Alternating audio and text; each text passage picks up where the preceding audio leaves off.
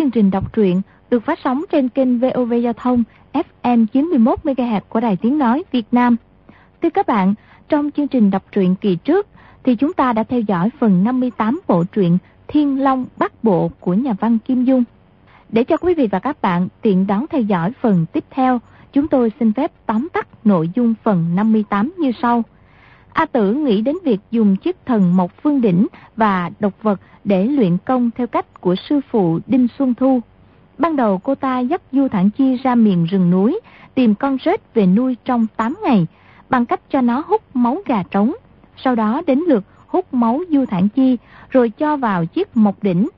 Cô ta ngồi xếp bằng, vận công, cho huyết dịch chảy ra từ mộc đỉnh, thấm vào lòng bàn tay. Trong lúc đó, Du Thản Chi ngứa ngáy vô cùng, gã lăn lộn trên bàn với bao đau đớn khó chịu, ràng rụa nước mắt, nước mũi, đến nỗi thấm ướt quyển dịch cân kinh trong người rơi ra.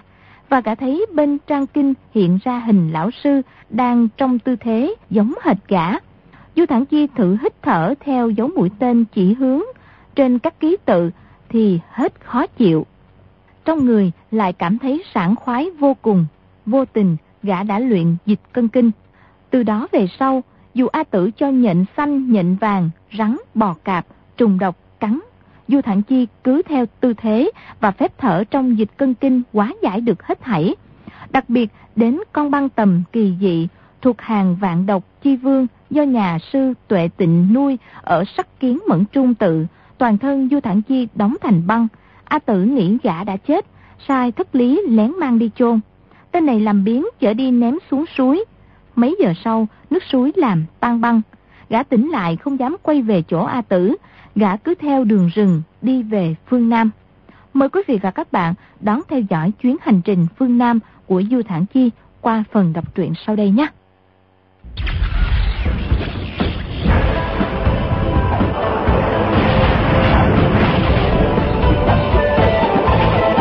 Thiên Long Bát Bộ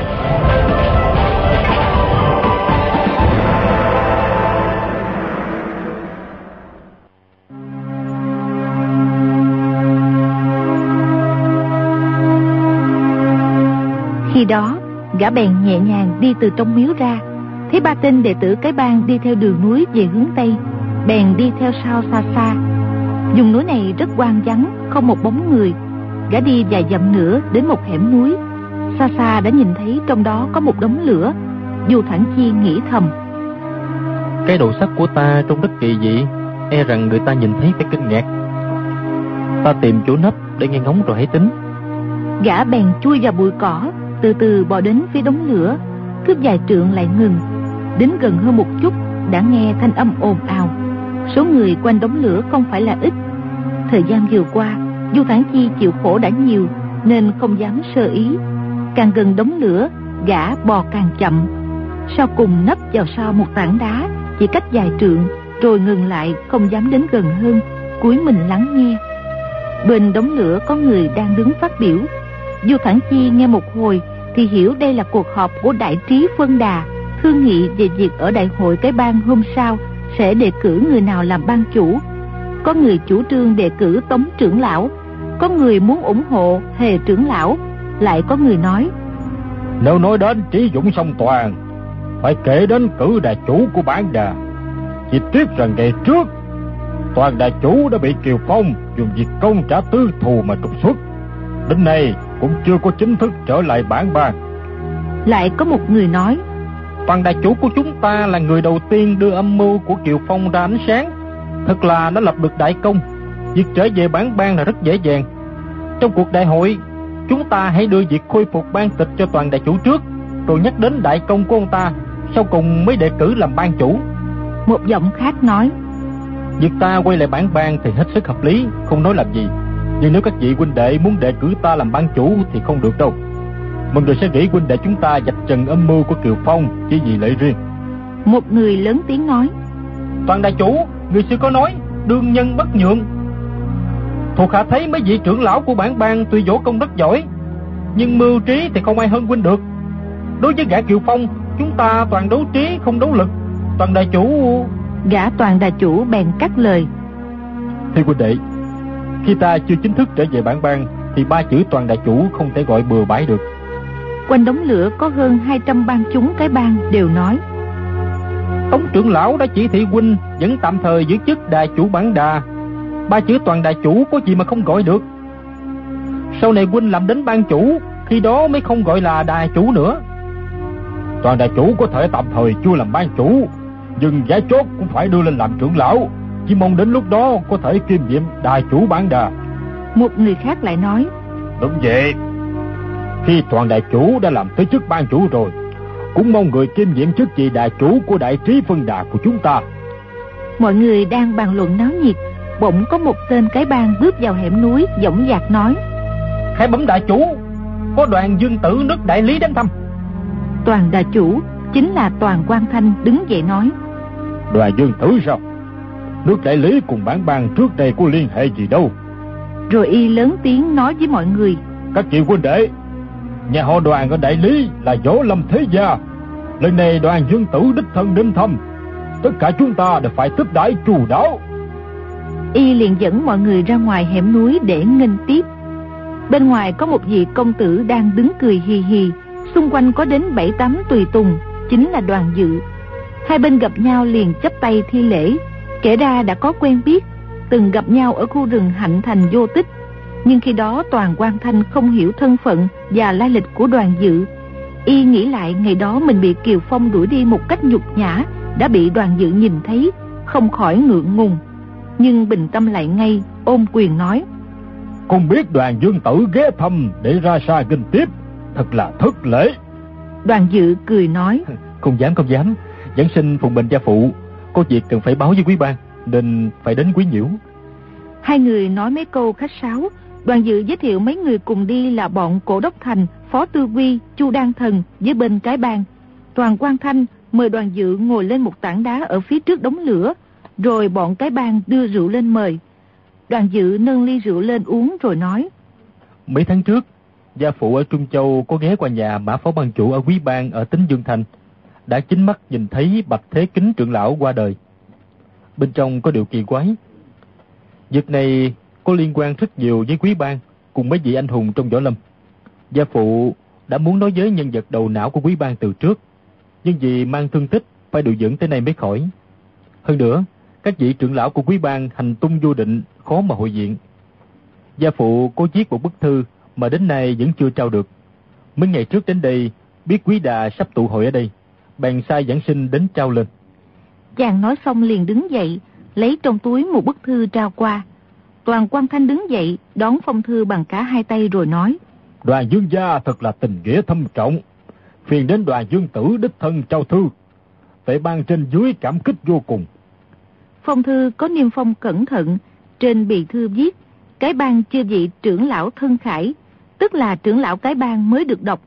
Toàn quan thanh thấy tám chữ này, nghĩ mình không tiện mở ra coi, bèn nói.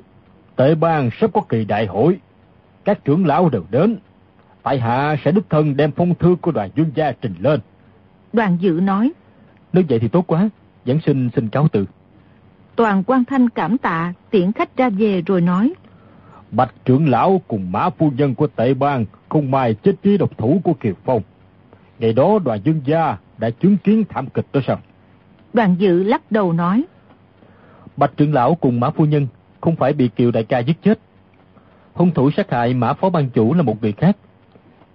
Gia phụ đã viết minh bạch trong thư. Sau này toàn đại chủ xem thư tự nhiên sẽ hiểu. Trong lòng chàng nghĩ. Việc này nói cũng rất dông dài. Mi lại không phải là người tốt, không cần phải nói nhiều. Chắc mi cũng không dám giấu giếm phong thư của gia gia ta đâu. Toàn quan thanh chấp tay nói. Sau này còn gặp lại, xin không tiễn nữa. Đoàn dự quay người đi ra ngoài khe núi, thấy hai đệ tử cái bang cùng hai hán tử khác đang đến. Hai hán tử nhìn nhau, tiến lên vài bước, hướng về đoàn dự thi lễ, rồi trình lên một tấm thiệp đỏ. Đoàn dự nhận lấy, nhìn qua thấy mấy hàng chữ. Tô Tinh Hà Kính mời kỳ thủ trong thiên hạ, đến mùng 8 tháng 2 tụ hội tại tỉnh Hà Nam, núi lôi cổ, đất thiên lung. Trước nay đoàn dự vẫn thích chơi cờ, thấy mấy chữ này liền phấn chấn tinh thần, cười nói. Thật là tuyệt diệu, nếu giảng sinh không bận chuyện gì khác, nhất định sẽ đến. Không hiểu sao hai vị lại biết giảng sinh thích đánh cờ. Hai hán tử có vẻ vui mừng, trong miệng ú ớ. Chỉ xua tay loạn lên ra hiệu, thì ra đều là người câm. Đoàn dự thấy thế đành cười, hỏi Chu Đăng Thần. Núi lôi cổ cách đây có xa không? Rồi đưa tấm thiệp cho y xem. Chu Đăng Thần xem qua, ôm quyền quay sang nói với hai hán tử. Thế tử của Trấn Nam Dương nước Đại Lý là đoàn công tử xin đa tạ thông biện tiên sinh trước. Đến lúc đó nhất định sẽ đích thân đến giếng. Sau đó liền chỉ đoàn dự, ra hiệu rằng sẽ đến dự hội. Hai hán tử nghiêng mình thi lễ với đoàn dự, rồi lấy ra một tấm thiếp trình lên toàn quan thanh. Y xem qua rồi cung kính trao trả, chắp tay nói. Toàn quan thanh là người tạm nắm quyền đại chủ đại trí phân đà ở cái bang.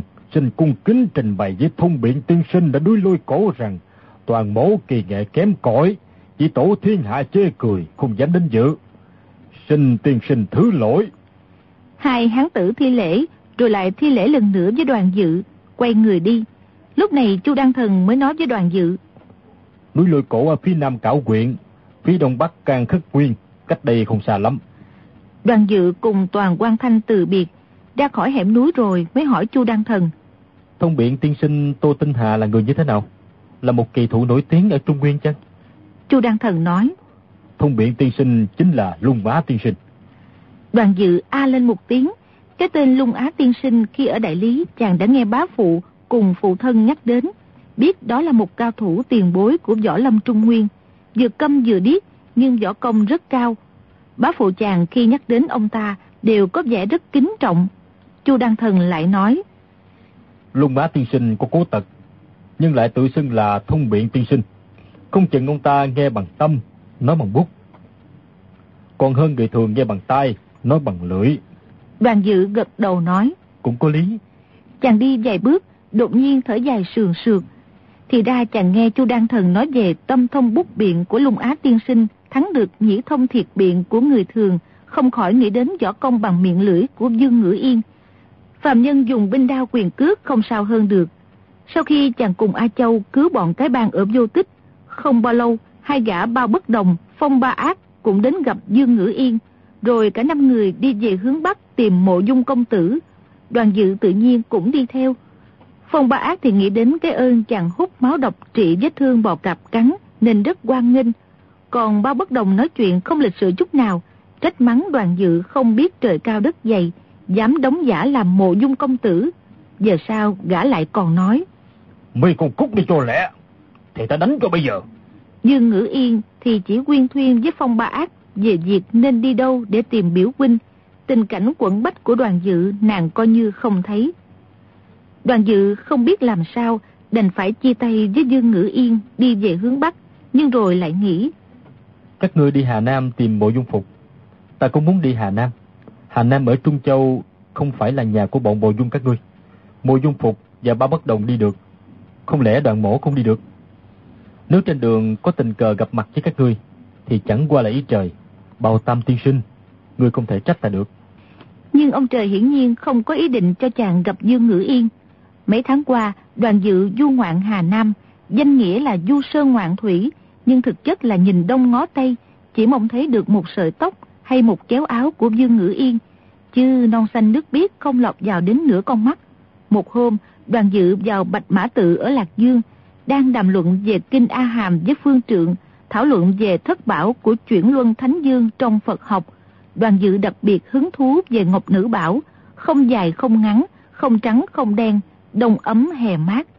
Nhưng Phương Trượng lắc đầu quầy quậy nói rằng Đoàn cư sĩ, đây chỉ là ví dụ. Huống hồ Phật tổ đã nói rõ rằng thức bảo chỉ là vô thường. Nói đến đây thì có ba người tiến vào trong chùa, chính là Phó Tư Quy, Cổ Đốc Thành và Chu Đan Thần. Sau khi đoàn chính thuần rời khỏi Mã Gia ở Tính Dương, gặp lại Nguyễn Tinh Trúc, rồi tìm một nơi để dưỡng thương, ông nghĩ đến Tiêu Phong đã bị cái bang du cho cái tội hạ sát Mã Đại Nguyên, nhất định phải vì ông ta mà biện bạch, nên đã viết một lá thư, sai bọn ba người Phó Tư Quy đi trao cho cái bang. Bọn Phó Tư Quy đi đến Lạc Dương, mà trong tổng đà của cái bang không có nhân vật đầu não nào. Họ lại nghe nói đại trí phân đà đang tụ hội ở gần đó, bèn tìm đến để đưa thư. Trên đường ghé vào một tiểu lâu, nghe người ta kể chuyện Tiếu Lâm về một vị công tử si ngốc, hình mạo cử chỉ rất giống đoàn dự. Họ bèn hỏi rõ phương hướng rồi tìm đến được Bạch Mã Tự. Bốn người gặp nhau hết sức vui mừng, đoàn dự nói. ta cùng đi đưa thư với các ngươi, rồi các ngươi dẫn ta đến bái kiến phụ dương. Chàng đã biết phụ thân đang ở Hà Nam, cũng rất muốn gặp. Bấy lâu chàng không nghe thấy chút tin tức nào của Dương Ngữ Yên, ngày đêm lo lắng. Đoàn dự chỉ mong tại đại trí phân đà của cái bang là chỗ nhân vật giang hồ tụ hội. May đà có ai từng trông thấy dung nhan tuyệt thế của nàng chăng? Nhưng cuối cùng cũng không được gì. Chu Đăng Thần thấy chàng thở ngắn thở dài, cứ tưởng đang nhớ đến một quyển thanh. Việc này làm sao khuyên giải được? Gã nghĩ rằng tốt nhất là dẫn dụ cho chàng nghĩ sang chuyện khác, bèn nói. Không biện tiên sinh phát tiếp mời thiên hạ tới đánh cờ, chắc hẳn kỳ lực của ông ta cao lắm. Sau khi công tử gặp Trấn Nam Chương cũng nên đến chỗ thông biện tiên sinh mà chơi mấy gián. Đoàn dự gật đầu nói. Không sai. Có thể mượn những quân đen trắng giải phá thành sầu. Tuy nàng thấu hiểu võ công khắp thiên hạ, thuộc lòng vô số kinh điển võ học, nhưng dĩ tất đã biết chơi cờ. Cuộc kỳ hội này của thông biện tiên sinh chắc nàng không tới đâu. Chu Đăng Thần không hiểu đoàn dự nói đến ai, dọc đường chỉ thấy chàng tựa hồ đầu óc không để trong người. Gã nghe chàng nói chuyện câu trước chẳng ăn nhập gì đến câu sau, nhưng đã quen nên cũng coi là chuyện thường, không hỏi thêm nữa. Đoàn người cứ đi về hướng Tây Bắc, đoàn dự ngồi trên lưng ngựa, lúc chào mày, lúc phì cười rồi nói. Trong kinh có nói, nên nghĩ rằng trong thân mỹ nữ chỉ toàn là máu mũ, trăm năm sau biến thành xương trắng. Nói thì nói vậy, nhưng ta e rằng mỹ nhân sau một trăm năm quá thành xương trắng thì đống bạch cốt đó cũng cực kỳ mỹ lệ. Chàng đang tưởng tượng xương cốt Dương Ngữ Yên sau này trông thế nào, chợt nghe tiếng gió ngựa từ xa chạy tới. Có một người nằm phục trên lưng ngựa, trong đêm tối không thể nhận định là người như thế nào. Con ngựa đó không có ai điều khiển, xông thẳng vào bọn bốn người đoàn dự. Phó Tư Quy và Cổ Đốc Thành đưa tay nắm dây cương kéo lại. Thấy người trên lưng không động đậy gì. Phó Tư Quy đưa mắt nhìn kỹ, thì ra là một sứ giả của Lung Á tiên sinh. Trên mặt nhoẻn nụ cười mà lại tự như không phải cười, đã chết lâu rồi. Lúc nãy y vừa đưa thiệp cho đoàn dự, không hiểu sao bây giờ lại chết rồi. Một con ngựa khác cũng chạy tới, trên lưng là phát tên sứ giả kia, trên mặt lộ vẻ cười quái dị. Phó Tư Quy biết ngay hai tên này trúng kịch độc mà chết, liền giật ngựa lui lại hai bước, không dám chạm vào hai cái thi thể đó. Đoàn dự cả giận nói. Tên đại chủ họ toàn của cái bang thật là ác độc. Sao lại hạ độc thủ với những người này? Ta phải đến lý luận với hắn. Chàng nói xong, liền quay đầu ngựa lại, muốn đến chất vấn toàn quan thanh. Trong bóng tối phía trước, bỗng có người nói. Thằng lối này không biết trời cao đất rộng gì hết. Ngoài môn hạ của tinh tú lão tiên trong thiên hạ, còn ngay cái pháp thuật giết người vô hình vô ảnh như vậy. Lão già lung má đó cứ làm con rùa rút đầu rút cổ thì chẳng nói là gì. Nhưng hiện nay, lão đã môn men xuất hiện trên giang hồ. Tinh tú lão tiên làm sao tha cho lão được. Nè, tên tiểu tử kia, chuyện này không liên quan đến ngươi. Mau cút đi cho ta nhờ. Chu Đan Thần hạ giọng nói. Công tử, đây là nhân vật phái tinh tú, không liên quan gì đến chúng ta. Mình đi thôi. Đoàn dự tìm không thấy Dương Ngữ Yên cũng đã thấy chán nản. Giả tỷ hai tên sứ giả của lung á lão nhân mà chưa uổng mạng thì chàng cũng đến cứu. Nhưng chúng đã chết rồi thì thật chẳng muốn sinh sự nữa làm gì. Chàng thở dài rồi nói. Cầm đế chứ chưa đủ. Bao giờ mắt không nhìn thấy gì, mũi không ngửi thấy gì, trong lòng không có niệm ý gì nữa thì mới là giải thoát hết phiền não. Chàng nói thì nói vậy, nhưng đã lỡ gặp Dương Ngữ Yên dáng dấp giọng cười của nàng đã in sâu vào tâm khảm. Giả tỷ bây giờ hỏng cả tai mắt mũi miệng thì cũng đã muộn. Phiền não e rằng không thể giải thoát được. Bỗng nhiên phía trước có người buông tiếng cười rộ rồi vỗ tay nói lớn. đúng, đúng lắm. Người nói rất có lý. Một mắt, cắt mũi chưa đủ. Phải lôi ra đánh đập, đến một ý niệm cũng không còn thì mới gọi là xong. Đoàn dự than rằng thân thể bên ngoài tàn phế chưa chắc đã hiệu quả, phải tự mình tu tâm, không nghĩ đến sắc tướng trên thế gian, thì mới tới mức tâm vô sở trụ. Nếu vậy thì trở thành Đại Bồ Tát rồi. Ta chỉ là phàm phu tục tử, làm sao tu tập tới trình độ đó được. Ai, quán tăng hội, ái biệt ly, cầu bất đắc, đều là cái khổ của nhân sinh. Dù thẳng chi nắp sau tảng đá trong bụi cỏ, thấy bọn đoàn dự đến rồi đi, sau đó lại nghe thấy tiếng hô quán ở phía trước. Lúc đó hai tên đệ tử cái bang chạy lẹ đến nói nhỏ với toàn quan thanh. Toàn đại chủ, hai gã ban nãy không hiểu sao đã bị người ta đánh chết rồi. Hung thủ tự xưng ra người của phái tinh tú, môn hạ của tinh tú lão tiên. Toàn quan thanh giật mình, biến sắc mặt. Y đã nghe nói đến tinh tú lão quái ở phái tinh tú, đã giỏi dụng độc mà võ công cũng rất kỳ ảo. Nghĩ rằng môn nhân của lão ta giết sứ giả của lung á lão nhân thì không liên quan đến mình. Đừng dây vào là hơn. Y liền nói. Biết rồi, chẳng qua là ma quỷ giết nhau, mặc kệ chúng đi. Bỗng phía trước có tiếng người nói. Thằng cha này ăn nói láo lếu, đã biết bọn ta là môn hạ của tinh tú lão tiên mà còn dám mắng ta là quỷ, chắc chán sống rồi chăng? Toàn quan thanh cả kinh, bất giác lùi lại một bước. Dưới ánh lửa thấy ngay trước mặt, có một tên ban chúng thủ hạ của mình. Y định thần nhìn kỹ, thấy mặt tên này tự như cười mà không phải cười, trông rất kỳ lạ. Phía sau hình như lại còn một người nữa, bèn hỏi. Các hạ là thần hay quỷ, sao lại đến đây? Người đứng phía sau tên đệ tử cái bang đáp lại, giọng nói âm hiểm lạ thường. Người to gan thật. Lại nói một chữ quỷ nữa. Lão gia đây là môn hạ của tinh tú lão tiên. Lão tiên đã giá đáo trung nguyên. Trước mắt cần dùng hai chục con rắn độc, một trăm con trùng độc. Cái ban các người xưa nay vẫn có nhiều độc vật. màu màu đẹp dâng lên. Tinh tú lão tiên thấy các người ngoan ngoãn. không chừng sẽ tha mạng cho bọn ăn mày mạc hạng này. Nó không chịu. Còn nhìn tên này mà làm gương đi. Nghe binh một tiếng, tên đệ tử cái bang đứng trước bỗng giọt lên không, rồi rớt xuống bên đống lửa không cục cửa, thì ra đã chết rồi.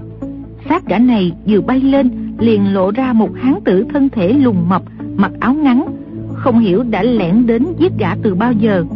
Toàn quan thanh vừa kinh sợ vừa giận dữ, trong lòng suy nghĩ rất lung. Tình tú lão quái muốn cưỡi lên đầu cái bàn ta, nếu không cút bột thì phải đối đầu. Việc này tuy hung hiểm, nhưng nếu ta mới nghe dọa một tiếng đã ngoan ngoãn đem trắng độc trùng độc dâng lên, thì huynh đệ trong bang hẳn là nhìn ta bằng nửa con mắt. Chuyện ta làm ban chủ có gì vô vọng, mà muốn đứng vững trong bang cũng khó. May mà tinh tú lão quái chưa thân hành đến đây, gã này chỉ có một mình, không thể nói đáng sợ. Y nghĩ đến đó bèn cười khẩy hỏi lại. Té là huynh đài là môn hạ phái tinh tú, xin cho biết tôn tính đại danh. Tên lùng kia đáp. Đạo hiểu ta là thiên lang tử, ngươi mau mau chuẩn bị sẵn rắn độc trùng độc đi. Toàn quan thanh cười nói. rắn độc trùng độc chỉ là chuyện nhỏ, không cần lưu tâm lắm. Y thuận tay nhặt dưới đất lên một cái túi vải, nói. Trong này có mấy con rắn độc, huynh đại xem thử coi tinh tú lão tiên có dùng được hay không. Tên lùng thiên lang tử nghe toàn quan thanh gọi tinh tú lão tiên, trong lòng quan hỷ, lại thấy thái độ y cung kính bèn nghĩ. Cái bang gì gì đó là một đại bang ở Trung Nguyên. Mà vừa nghe danh hiệu của sư phụ ta đã sợ đến như vậy. Ta lấy mấy cô rắn độc này về, ác là sư phụ quan hỷ khen ta làm việc đắc lực. Nói đi nói lại, thì cũng dựa vào quy danh của sư phụ lão nhân gia thôi. Y bèn cúi đầu nhìn vào trong cái túi đó. Đột nhiên trước mắt y tối sầm lại, cái túi vải đã chụp lên đầu. Thiên lang tử kinh hãi đánh ra một chưởng, nhưng chẳng trúng ai. Lúc đó trên đầu, trên mặt, sau gáy đồng thời đau nhói lên, chắc đã bị độc vật trong túi cắn trúng. Gã không kịp giật cái bao xuống, phóng ra hai chưởng rồi giọt người đi. Đầu gã bị cái túi vải chụp kín, mắt không thấy gì, song chưởng dung lên loạn xạ, lại cảm thấy bị rắn rết cắn khắp chỗ trên đầu trên mặt. Trong lúc quảng hốt, chỉ biết chạy mà thôi. Bỗng dưng hắn bước vào chỗ không, thân thể rơi từ trên cao xuống. Gã chỉ kêu được một tiếng đã rơi tòm xuống con sông chảy quanh chân núi, rồi bị cuốn trôi theo dòng nước. Bản ý của toàn quan thanh là giết người diệt khẩu, nào ngờ để người chạy mất. Tuy tên lùng kia bị độc vật cắn vào mặt, lại rớt xuống sông, dĩ nhiên phần chết nhiều hơn phần sống. Nhưng toàn quan thanh nghĩ đến phái tinh tú, dụng độc như thần, không chừng có thuốc giải độc hiệu nghiệm, lại ở tinh tú hải lâu năm, chắc không tới nỗi chết đuối. Giả tỷ tên này không chết, phái tinh tú biết tin nhất định sẽ cho nhiều người đến phục thù, Gã trầm ngâm một lúc rồi nói Chúng ta hãy bài trận mãn xà Đánh nhau với tinh tú lão quái một phen. Không lẽ vì Kiều Phong bỏ đi Mà cái bang chúng ta không đứng vững hay sao? Không lẽ từ đây phải chịu người ngoài áp bức hay sao? Phải tinh tú chuyên nghề dùng độc. Chúng ta không thể đánh nhau bằng binh đao huyền cước, Chỉ có thể dĩ độc, công độc. Bọn cái bang reo lên khen phải, Lập tức tản ra bốn hướng, Lập thành thế trận ở cách đống lửa dài trượng, Rồi xếp bằng ngồi xuống. Du Thản Chi thấy toàn quan thanh dùng mưu Chụp túi giải vào đầu tên thiên lang tử kia Nghĩ thầm. Thì ra trong túi giải đó có độc vật. Họ có nhiều túi giải như vậy Không lẽ túi nào cũng có trùng độc rắn độc sao? Bọn cái băng này bắt trùng độc bắt rắn rất giỏi. Nếu vậy thì cũng không phải là lạ lắm. Nếu ta trộm được hết đống bao giải này Và tặng cho A Tử Nhất định cô nương sẽ rất vui mừng. Chỉ thấy bọn cái bàn ngồi bất động không nói năng gì. Cạnh mỗi người đều có một cái túi giải Có những cái túi rất lớn Bên trong tự hồ như có vật gì lớn lắm đang nhúc nhích. Dù thẳng chi nhìn mặt kinh sợ đến nỗi gai ốc. Bốn phía đều không một tiếng động. Nếu gã bò đến chắc chắn sẽ bị bọn cái bang phát giác. Dù thẳng chi nghĩ thầm. Giả tỷ họ dùng cái túi này chụp lên đầu ta Thì ta có cái đầu sắt che đỡ cũng không đáng sợ lắm. Nhưng nếu nhét các người ta vào một cái túi to Cùng với các loại rắn thớp sâu bọ Thì chắc là khốn khổ không chịu nổi. Trong mấy giờ không hề có động tĩnh gì một lúc nữa chân trời hơi rạng, rồi mặt trời ló ra chiếu sáng có một vùng quang sơn rộng lớn, chim chóc cũng bắt đầu hót gian. Đột nhiên toàn quan thanh nói nhỏ. Đến rồi, mọi người hãy cẩn thận. Y ngồi xếp bằng cạnh một tảng đá, bên người không có túi giải, nhưng trong tay cầm một ống sáo bằng sắt. Ở hướng tây bắc vang lên một tiếng sáo trúc nhẹ nhàng, thấy một đoàn người từ từ tiến đến. Trong tiếng sáo trúc lại hòa lẫn tiếng trống tiếng chiên nghe cũng réo sắc du dương. Dù thẳng chiên nghĩ không lẽ là đám rước dâu hay sao? tiếng nhạc từ từ đến gần. Còn cách khoảng 10 trượng thì dừng lại. Có vài người đồng thanh hô lên. Pháp giá tân tú lão tiên giá lâm trung nguyên đệ tử cái bang mau mau quỳ xuống nghênh tiếp. Tiếng hô vừa dứt bốn tiếng trống tung tung nổi lên. Sau ba hồi trống lại có một tiếng thanh la sau khi chiên trống dừng lại, có đến mấy chục người đồng thanh hô vang. Cung thỉnh tinh tú lão tiên thi triển đại pháp, hàng phục bọn yêu ma quỷ quái cái bang. Du Thẳng Chi nghĩ thầm. Kiểu này giống như bọn đạo sĩ lập đàn trừ ta vậy.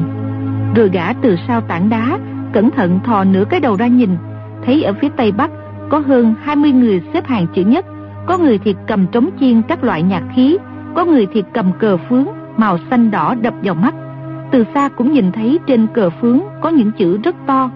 Tinh tú lão tiên thần thông quảng đại, pháp lực vô biên quy trấn thiên hạ.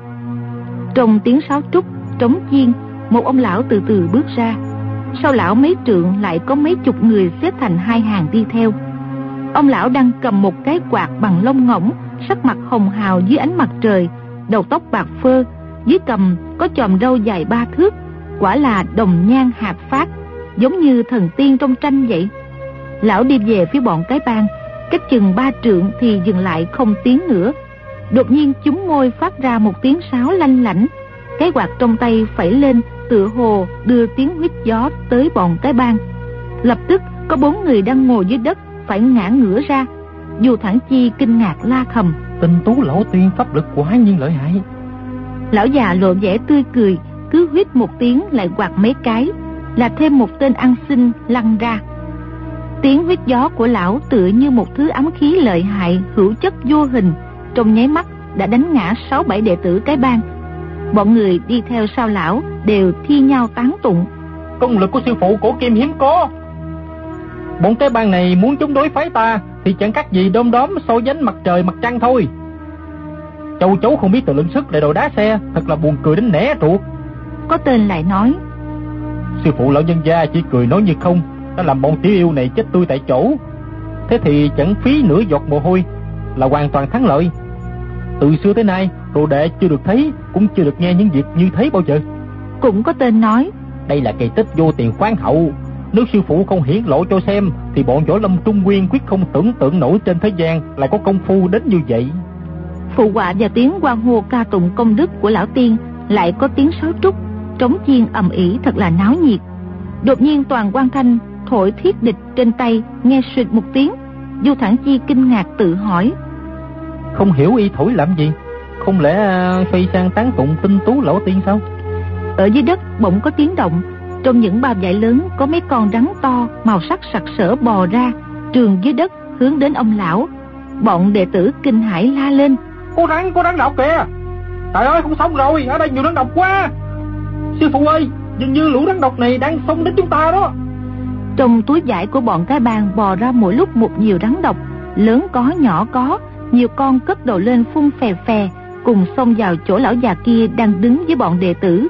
Bọn chúng la rầm lên, thật là hoảng loạn. Mấy tên đệ tử phái tinh tú cầm cương trượng nhắm vào rắn dưới đất mà đập túi bụi. Nhưng ông lão sắc mặt vẫn thản nhiên, tiếp tục chúng môi huyết sáo cùng phất quạt để tấn công địch. Bên kia thì tiếng thiết tiêu của toàn quan thanh cất lên không ngớt, bọn cái bang cũng hò hét trợ quay. Rắn bò ra mỗi lúc một nhiều, chỉ chốc lát quanh gánh hát của tinh tú lão tiên đã tụ lại cả trăm con. Trong đó có năm sáu con trăng lớn. Khi bò đến gần, liền ngoắt đuôi lại quấn người. Trong đám đệ tử của phái tinh tú đã có bốn tên bị trăng quấn. Số còn lại đều quảng hồn muốn co giò chạy trốn cho xa đám rắn này nhưng lại không dám. Trong lúc sư phụ đang nghênh địch thì đệ tử làm sao dám bỏ chạy được. Chúng chỉ đứng đó mà khua binh khí đập loạn xạ. Chúng đánh chết ít nhất cũng đã tám chín chục con rắn, nhưng bảy tám người đã bị rắn độc cắn trúng. Những con trăng lớn da dày xương cứng lại càng lợi hại, cương trượng đập vào chúng chỉ như phủi bụi, mà chúng đã quấn được thân thể tên nào thì không thả ra nữa, càng lúc càng siết chặt. Tiếng thiết tiêu vẫn nổi lên tựa như kèn thúc quân, trăng rắn bò ra lại càng nhiều, dưới đất đã có tới 27-28 con trăng lớn. Ông lão thấy tình hình không êm, muốn rời chỗ để công kích toàn quan thanh. Nhưng đột nhiên có hai con rắn nhỏ giọt đến, nhắm vào mặt lão mà mổ. Lão cả giận quát. Tô gan! Rồi phẩy quạt, một trận kình phong cuốn hai con rắn đó rơi xuống. Đột nhiên lão thấy một vật mềm mại cuốn vào chân, biết là nguy rồi, vội vã phi thân lên. Cái tiêu lại suýt một tiếng nữa, bốn con trăng đồng thời quơ cái đuôi dài lên hướng vào lão ta mà quấn. Lão đang lơ lửng trên không kích ra hai chưởng đánh vào hai con trăng phía trước và bên trái binh binh hai tiếng. Chúng lão đảo rồi bắn ra ngoài hai trượng. Lúc đó đuôi của hai con trăng còn lại đã dương tới. Trong lúc nguy cấp lão lại giận kình phóng ra một chưởng cực kỳ mãnh liệt. Chưởng phong vừa đến thì đầu của một con trăng to nát bét ngay đàn rắn ào ào kéo tới như sóng biển. Tuy lão già đã đánh chết được ba con trăng lớn, nhưng trên lưng và chân phải lại bị hai con khác quấn chặt. Lão quát lên một tiếng, dẫn hết công lực bình sinh, dùng trảo, bấu vào bụng con trăng trên lưng. Lập tức máu tươi nó tuôn ra đỏ lòm khắp người lão. Nhưng giống trăng thật là dai sức, nó bị thủng bụng mà chưa chết ngay, vẫn cố siết mạnh vào. Xương sống lão tự hồ sắp gãy. Lão đang ra sức kháng cự thì lại có hai con trăng nữa dương tới, dùng đuôi quấn quanh vào lưng lão mấy vòng, siết cứng cả hai tay lão vào người. Thế là lão già không còn cách nào chống cự nữa. Vua thẳng chi trong bụi cỏ thấy tình hình kinh tâm động phách này, sợ đến không dám thở mạnh. Toàn quan thanh cảm mừng, thấy mọi người bên địch đã bị trăng lớn quấn chặt hết, chỉ còn biết trên rỉ, thoá mạ, chứ không còn phản kháng gì được nữa. Y bèn ngưng thổi thiết tiêu tiến lại mấy bước cười nói. Tình tú lão quái. Phải tình tú của ngươi cùng cái bang chúng ta trước nay vẫn không can thiệp đến công việc của nhau. Nước sông không phạm nước chiến sao bỗng dừng đến đây kiếm chuyện? Bây giờ ngươi nói sao đây? Vị tiên ông đồng nhan hạt phát này chính là tinh tú lão quái đinh xuân thu mà nhân sĩ võ lâm đều ghét cay ghét đắng. Vì một trong tinh tú tam bảo là thần mộc dương đỉnh bị nữ đệ tử là A Tử lấy trộm đem đi mất. Lão bèn phái nhiều nhóm đệ tử đi truy lùng, thậm chí đại đồ đệ là trích tinh tử cũng phải đi. Khi một câu đưa thư về toàn là tin bất lợi.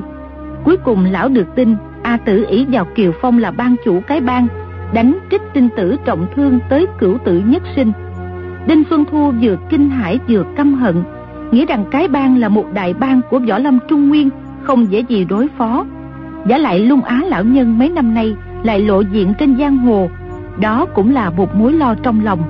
Lão mà chưa trừ được thì không thể yên tâm. Lão định bụng sau khi lấy lại dương đỉnh sẽ nhân dịp làm cho xong việc đã ấp ủ nhiều năm. Bèn thống lĩnh đệ tử bản phái đông chinh một chuyến. Việc luyện quá công đại pháp là thường xuyên, phải bôi chất độc của rắn rết vào lòng bàn tay, cho thấm vào nội thể. Trong vòng 7 ngày mà không bôi chất độc mới vào thì chẳng những công lực bị giảm sút, mà độc chất tích trữ mấy chục năm trời, không được chất độc mới thấm vào nuôi dưỡng, sẽ bắt đầu phát tác. Dần dần gây ra tai họa ghê gớm, không biết đâu mà lường. Thần mộc dương đỉnh có tiết ra một chất khí đặc biệt. Mỗi khi đốt hương liệu lên, thì trong khoảnh khắc dẫn dụ được rắn rết độc bò tới. Không có loại trùng độc nào trong phạm vi 10 dặm đã ngửi thấy mùi hương mà chống lại nổi, không tìm đến. Đinh xuân thu có chiếc bảo đỉnh này trong tay nên việc bắt trùng độc không tốn một chút hơi sức nào, mà phép quá công đại pháp càng luyện càng thâm hậu. Trước kia, lão có một tên đệ tử đắc ý, gã này luyện quá công đại pháp cũng có chút thành tựu. Nào ngờ sau này gã ý tài không chịu nịnh bợ sư phụ nữa, đinh xuân thu bèn bắt lấy, rồi không cần trừng phạt bằng roi đòn hay đào kiếm chi hết, chỉ đem giam vào một căn nhà đá, khiến gã không có cách nào bắt được độc vật gã này bị độc chất trong mình phát tác cực kỳ khổ sở, tự cào xé da thịt toàn thân nát bét, rên rỉ kêu gào hơn 40 ngày mới chết. Tên tú lão quái tuy đắc ý, nhưng cũng không khỏi sợ sệt trong lòng, bèn không dám truyền thụ quá công đại pháp cho ai nữa. Do đó bọn trích tinh tử cũng không biết. A tử muốn học môn thần công này, bèn lén nhìn phương pháp lão tập luyện. A tử mưu mô xảo quyệt, chờ sư phụ vừa bắt trùng độc xong liền ăn cắp cái thần mộc dương đỉnh, rồi xin phép đàng hoàng đi về hướng đông. Đến lúc tinh tú lão quái phát giác ra một đỉnh đã biến mất, thì đã qua 7 ngày, a tử đã trốn xa rồi. Nàng cứ chọn những con đường vắng vẻ mà đi. Bọn sư huynh đi truy nã, tuy võ công cao hơn nàng, nhưng mưu kế lại kém xa. Nàng dùng cách dương đông kích tây liên tiếp bày ra vô số ngụy kế để trốn tránh nơi ở của tinh tú lão quái là một khe núi ẩm thấp, có rất nhiều rắn độc trùng độc. Tuy lão mất một đỉnh ngọc, nhưng việc bắt độc vật cũng không phải là chuyện khó. Tuy nhiên những con rắn độc trùng độc dễ bắt thì lại tầm thường. Những loại ghê gớm hiếm có không thể bắt được nữa. Lão còn lo lắng một điều là, lỡ mà bọn cao thủ trung nguyên khám phá ra lai lịch chiếc đỉnh, thì bất luận là ai cũng đập tan tức khắc vì thế ngày nào chưa tìm được là lão chưa yên tâm ngày ấy. Đinh xuân thu đi đến thiểm tây thì gặp bọn đồ đệ. Đại đệ tử là trích tinh tử may mà không chết, nhưng mất hết võ công, bị bọn sư đệ nhục mạ rồi đánh đập nhiều tử. Đến không ra hình người nữa, nhị đệ tử là gã mũi sư tử đạo hiệu là sư hống tử, tạm giữ chức vị đại sư huynh. Bọn đệ tử phái tinh tú thấy sư phụ thân hành xuất mã thì vừa kinh ngạc vừa sợ hãi nghĩ tới chuyện mình không hoàn thành được mệnh lệnh được giao e rằng sẽ bị trách phạt cực kỳ thảm khốc. May mà tinh tú lão quái đang lúc cần người, tạm gác chuyện trách phạt lại, cho chúng lập công chuộc tội.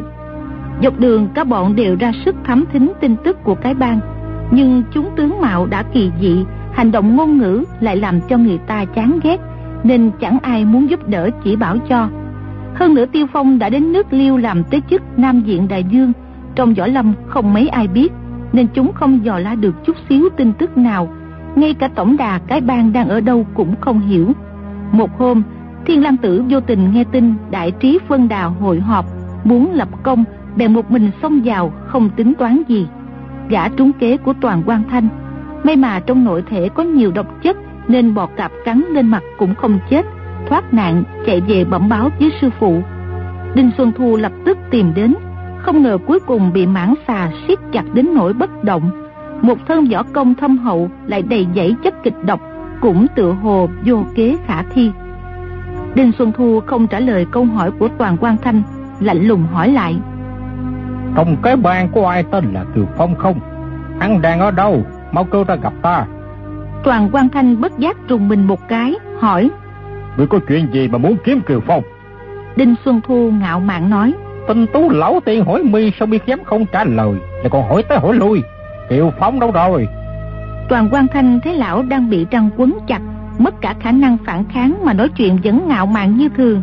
Đủ hiểu con người này ác độc cỡ nào thật là hiếm có trên đời. Y liền kiếm lời chăm chọc. Tinh tú lão tiên lừng danh thiên hạ. Thế mà mấy con rắn con con này cũng đối phó không xong. Rõ ràng chỉ có hư danh. Xin lỗi nha, hôm nay chúng ta phải vì thiên hạ mà trừ đại họa. Đinh Xuân Thu cười nói. Lão Phu bất cẩn đã cho thua loại súc sinh máu lạnh này. Hôm nay về Tây Phương cực lạc cũng chẳng qua là số mệnh mà thôi. Lão vừa dứt lời, đột nhiên một tên đệ tử phái tinh tú đang bị trăng quấn kêu lên. Cái ban đại anh hùng ơi, xin tha mạng cho tiểu nhân, sẽ có rất nhiều ích.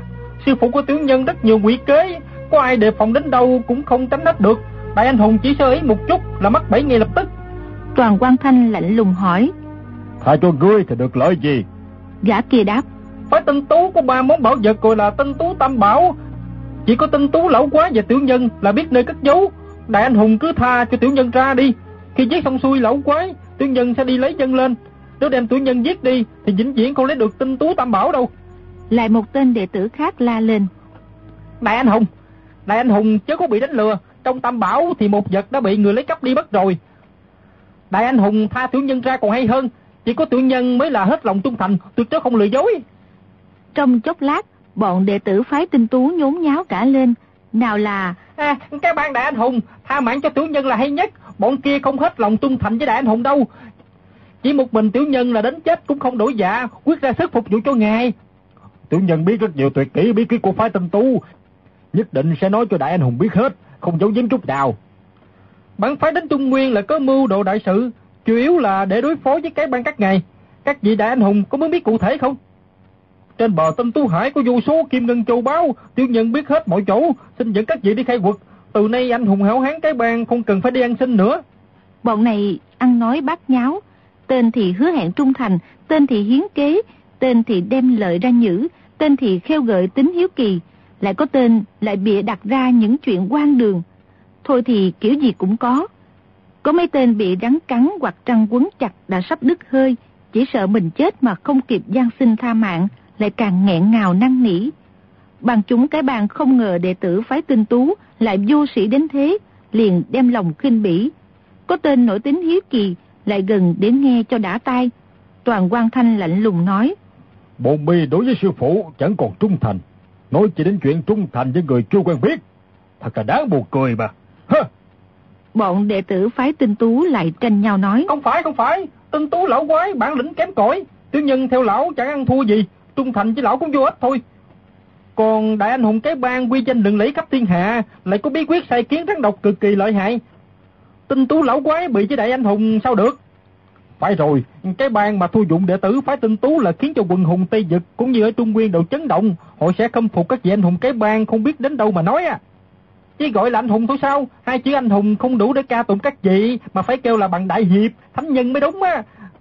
Tướng nhân là người biết ăn nói, từ đây sẽ chu du bốn phương trời để ra sức quảng cáo, quay đức của các vị đại hiệp cái bang, chẳng mấy chốc khắp thiên hạ không còn ai không biết.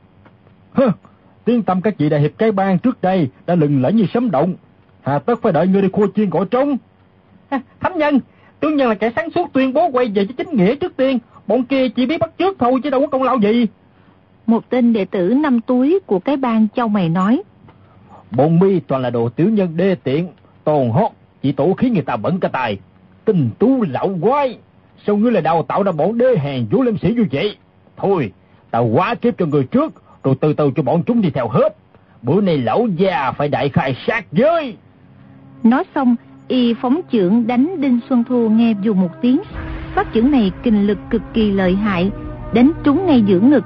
Nào ngờ lão vô sự mà tên cái bang lại nhũng hai chân ra, khuỵu xuống đất, cuộn người thành một khối, giãy dụa hai cái rồi bất động. Bọn cái bang cả kinh la lên. Hả? Sao vậy? Rồi hai tên đứng cạnh đưa tay toan đỡ dậy, nhưng vừa chạm vào gã thì lắc lư muốn ngã. Cái bên có ba tên theo phản xạ ra tay đỡ lấy, nhưng vừa động đến cũng ngã ra. Toàn thể quần cái đều chân hững đứng nhìn, không dám chạm vào đồng bọn nữa.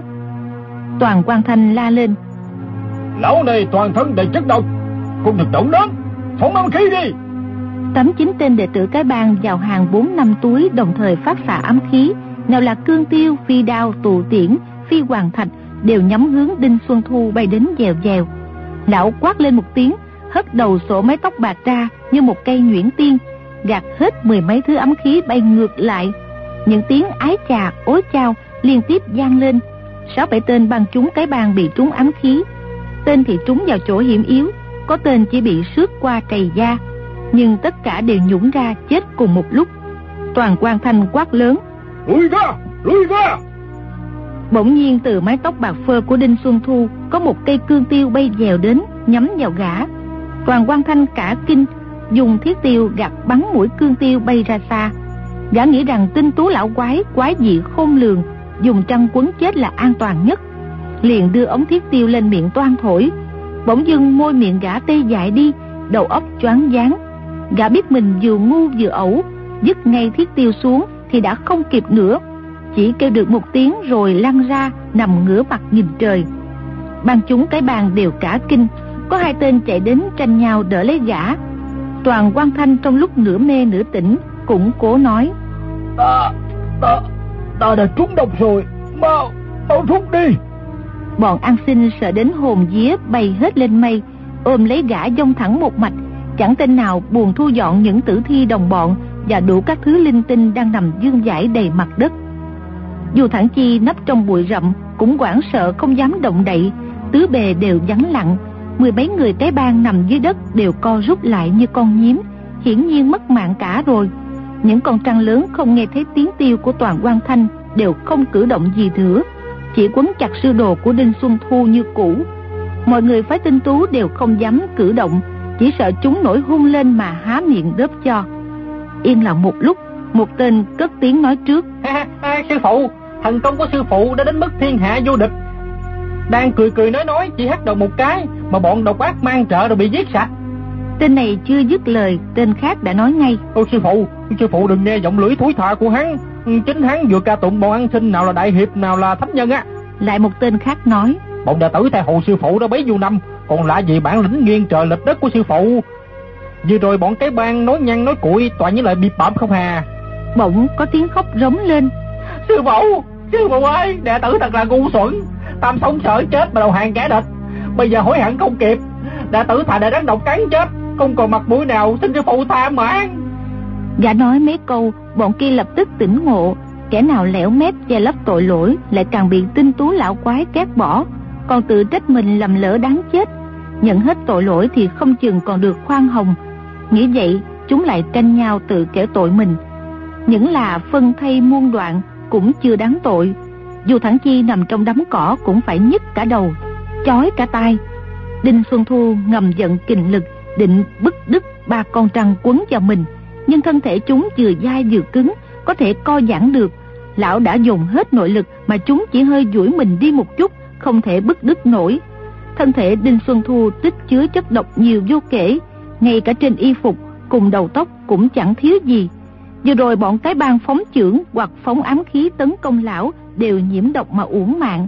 Còn da trăng đã dày lại trơn tuột, chất độc không thể thấm vào cơ thể chúng được. Lão đành chịu thua. Lão nghe bọn đệ tử lải nhải bên tai, bực mình nói móc. Chúng ta bị khốn đốn vì rắn độc. Đứa nào nghĩ ra cách giải quyết, ta sẽ tha mạng cho. Các ngươi biết tính ta rồi. Ai được việc cho ta ta mới không giết. Cứ bẻ mép tìm đời xấu trá chẳng ít gì đâu lão vừa dứt lời bọn đệ tử lập tức câm mồm. Hồi lâu mới có một tên lên tiếng. À, chỉ còn cách dùng lửa đốt những con trăng lớn này lập tức chúng phải bỏ chạy. Đinh xuân thu mắng. Ha thúi lắm. Chỗ này quan giả tịch mịch không có thôn trang nhà ở làm gì có ai đi lại. Dù có người đi qua thì thấy nhiều rắn độc tất nhiên hốt quảng chạy trốn rồi. Lấy đâu là lửa để đốt rắn đây?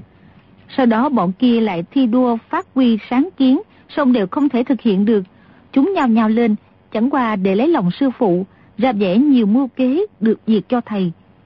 Sau một giờ nữa, một tên đệ tử bị siết chặt quá nghẹt thở, gã thần trí hồ đồ, mở miệng cắn con trăng một miếng. Con vật bị đau, quay lại cắn vào cổ gã. Gã chỉ kêu được một tiếng rồi chết ngay tức khắc. Đình xuân thu nóng nảy vô cùng. Giả tỷ đang bị địch nhân dây khốn, thì chỉ một lát là lão nghĩ ra mưu kế xảo quyệt để lừa đối phương mà thoát thân nhưng đối với đàn rắn vô tri này thì mưu kế tuyệt diệu đến đâu cũng chẳng ăn thua. Lão chỉ sợ đến lúc đám trăng bị đói sẽ đớp người mà nuốt. Điều lão lo âu đã thành hiện thực. Một con trăng lớn đã lâu không nghe thấy hiệu lệnh. Đang lúc đói bụng liền há cái miệng to tướng đớp vào người tên đệ tử đang bị quấn chặt. Gã này la quảng. À, sư phụ cứu bạn, sư phụ cứu bạn. À! Là chưa dứt tiếng thì cặp giò đã chui vào miệng con trăng, rồi thân hình gã không gượng được nữa. Từng khúc một bị nuốt vào, dần dần đến bụng, đến ngực, miệng vẫn gào thét đến phút cuối cùng. Lúc lâm tử, tiếng rú lại càng thảm thiết, gian động cả một vùng rộng lớn. Bạn đọc nên biết, loài đắng hay trăng đều có răng hình móc câu, bất luận công vật nào bị đớp đều dần dần bị đẩy vào bụng, không thể thoát ra được. Mọi người đều hiểu chỉ trong khoảnh khắc là chung số phận với tên này, sợ đến mất mặt, hồn día lên mây. Một tên đệ tử thấy tinh tú lão quái cũng chịu bó tay, bất giác lửa giận bốc lên ngùng ngục, liền mở miệng thoá mạ sư phụ. Đổ cho lão làm liên lụy mình. Trước kia, hắn chăn cừu ở bờ biển tinh tú kiếm sống, bị lão dùng lời đường mật, dụ vào làm môn hạ. Hôm nay hắn sắp chết thảm trong miệng rắn, bèn quyết định chết xuống âm ti sẽ làm cáo trạng kiện với Diêm Dương. Một tên đã bắt đầu, bọn kia không chịu kém, lập tức nhao nhao chửi bới sư phụ. Bọn này ngày thường bị tinh tú lão quái ngược đãi cực kỳ tàn nhẫn, đều căm hận trong lòng mà không dám nói ra. Bữa nay thầy trò đều chết đến nơi, chúng đều thoá mạ cho sướng miệng để hả lòng căm tức bấy lâu. Hai tên đệ tử chửi bới đến lúc cao hứng, cử động mạnh khiến cho con trăng đang quấn chúng, nổi hung, đớp cho một miếng vào dai. Hắn lớn tiếng kêu la. À, à, cô tôi dai, cô tôi dai à, à. Du Thẳng Chi nghe tiếng hô quán không nhẫn nại được nữa, đang nằm trong bụi cỏ bèn đứng phát dậy nói. Ta phóng quả đốt trắng để cứu các ngươi. Rồi ôm cỏ khô chất thành một đống, bọn phái tinh tú bất thình lình thấy xuất hiện một gã bịt mặt hình dung cổ quái, đều kinh hãi giật mình. Nhưng nghe hắn nói đốt rắn cứu mình thì khác nào đã xuống đến quỷ môn quan còn được quay lại, liền nhao nhao lên ngỏ lời cảm tạ. Bọn này có bản lĩnh thoá mạ rất cao siêu, công phu nịnh hót cũng phi thường. Suốt đời Du Thẳng Chi chưa được ai ca tụng đến thế, nào là đại anh hùng đại hào kiệt, nào là nhân nghĩa đại hiệp, nào là hảo hán nhất đời. Chẳng còn danh từ qua Mỹ nào không được tận dụng. Đã là con người được nghe tán tụng đều nức lòng hả dạ. Dù thẳng chi thấy bọn này ca mình lên tới mây xanh thì trong lòng cũng thấy khoan khoái. Liền không nề nguy hiểm mà quyết cứu mạng cho chúng. Gã lấy đồ đánh lửa bên mình ra, toàn đốt đống cỏ khô. Nhưng lúc nhìn thấy vô số rắn trăng dữ tợn, gã lại đâm ra sợ hãi. Nhớ tới câu, chọc ông thì ông đốt. Trêu vào đám rắn này chắc sẽ liên luyện ngay tức khắc. Gã suy nghĩ một lát rồi lượm cành cây khô đốt một đống lửa thật to để phòng thủ trước rồi mới nhặt một cành cây đang cháy liệm vào con trăng gần nhất chạy về phía đống lửa ẩn nấp để chờ xem định bụng thấy nó bò lại phía mình là pha chạy cao bay, chẳng thèm làm đại anh hùng, đại hiệp sĩ gì gì nữa. Nhưng con trăng này quả nhiên rất sợ lửa, vừa nóng đến bên mình là nó buông ngay tên đệ tử phái tinh tú ra, rồi chui vào đống cỏ rậm. Dù thẳng chi thấy phép quả công của mình hiệu nghiệm, giữa những tiếng quan hô nhiệt liệt của bọn đệ tử phái tinh tú, gã luyện từng cành cây đang cháy cho đám rắn. Đàn rắn tới tấp bỏ chạy, ngay cả những con trăng dài mấy trượng cũng không chịu nổi lửa nóng bò đi rào rào. Chỉ trong khoảnh khắc mấy trăm con trăng lớn cùng rắn độc biến mất.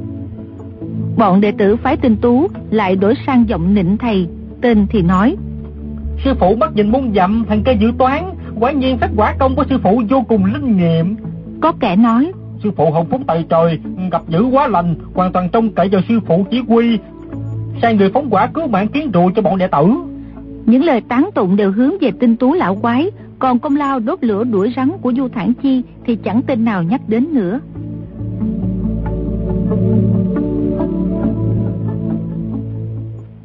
các bạn thân mến, như vậy tinh tú lão quái đối xử với du thản chi như thế nào Mời quý vị và các bạn đón theo dõi phần đọc truyện đêm mai cũng trên kênh VOV Giao thông FM 91MHz của Đài Tiếng Nói Việt Nam. Bây giờ thì nhóm thực hiện chương trình xin phép nói lời chào tạm biệt. Chúc quý vị và các bạn một đêm ngon nhất.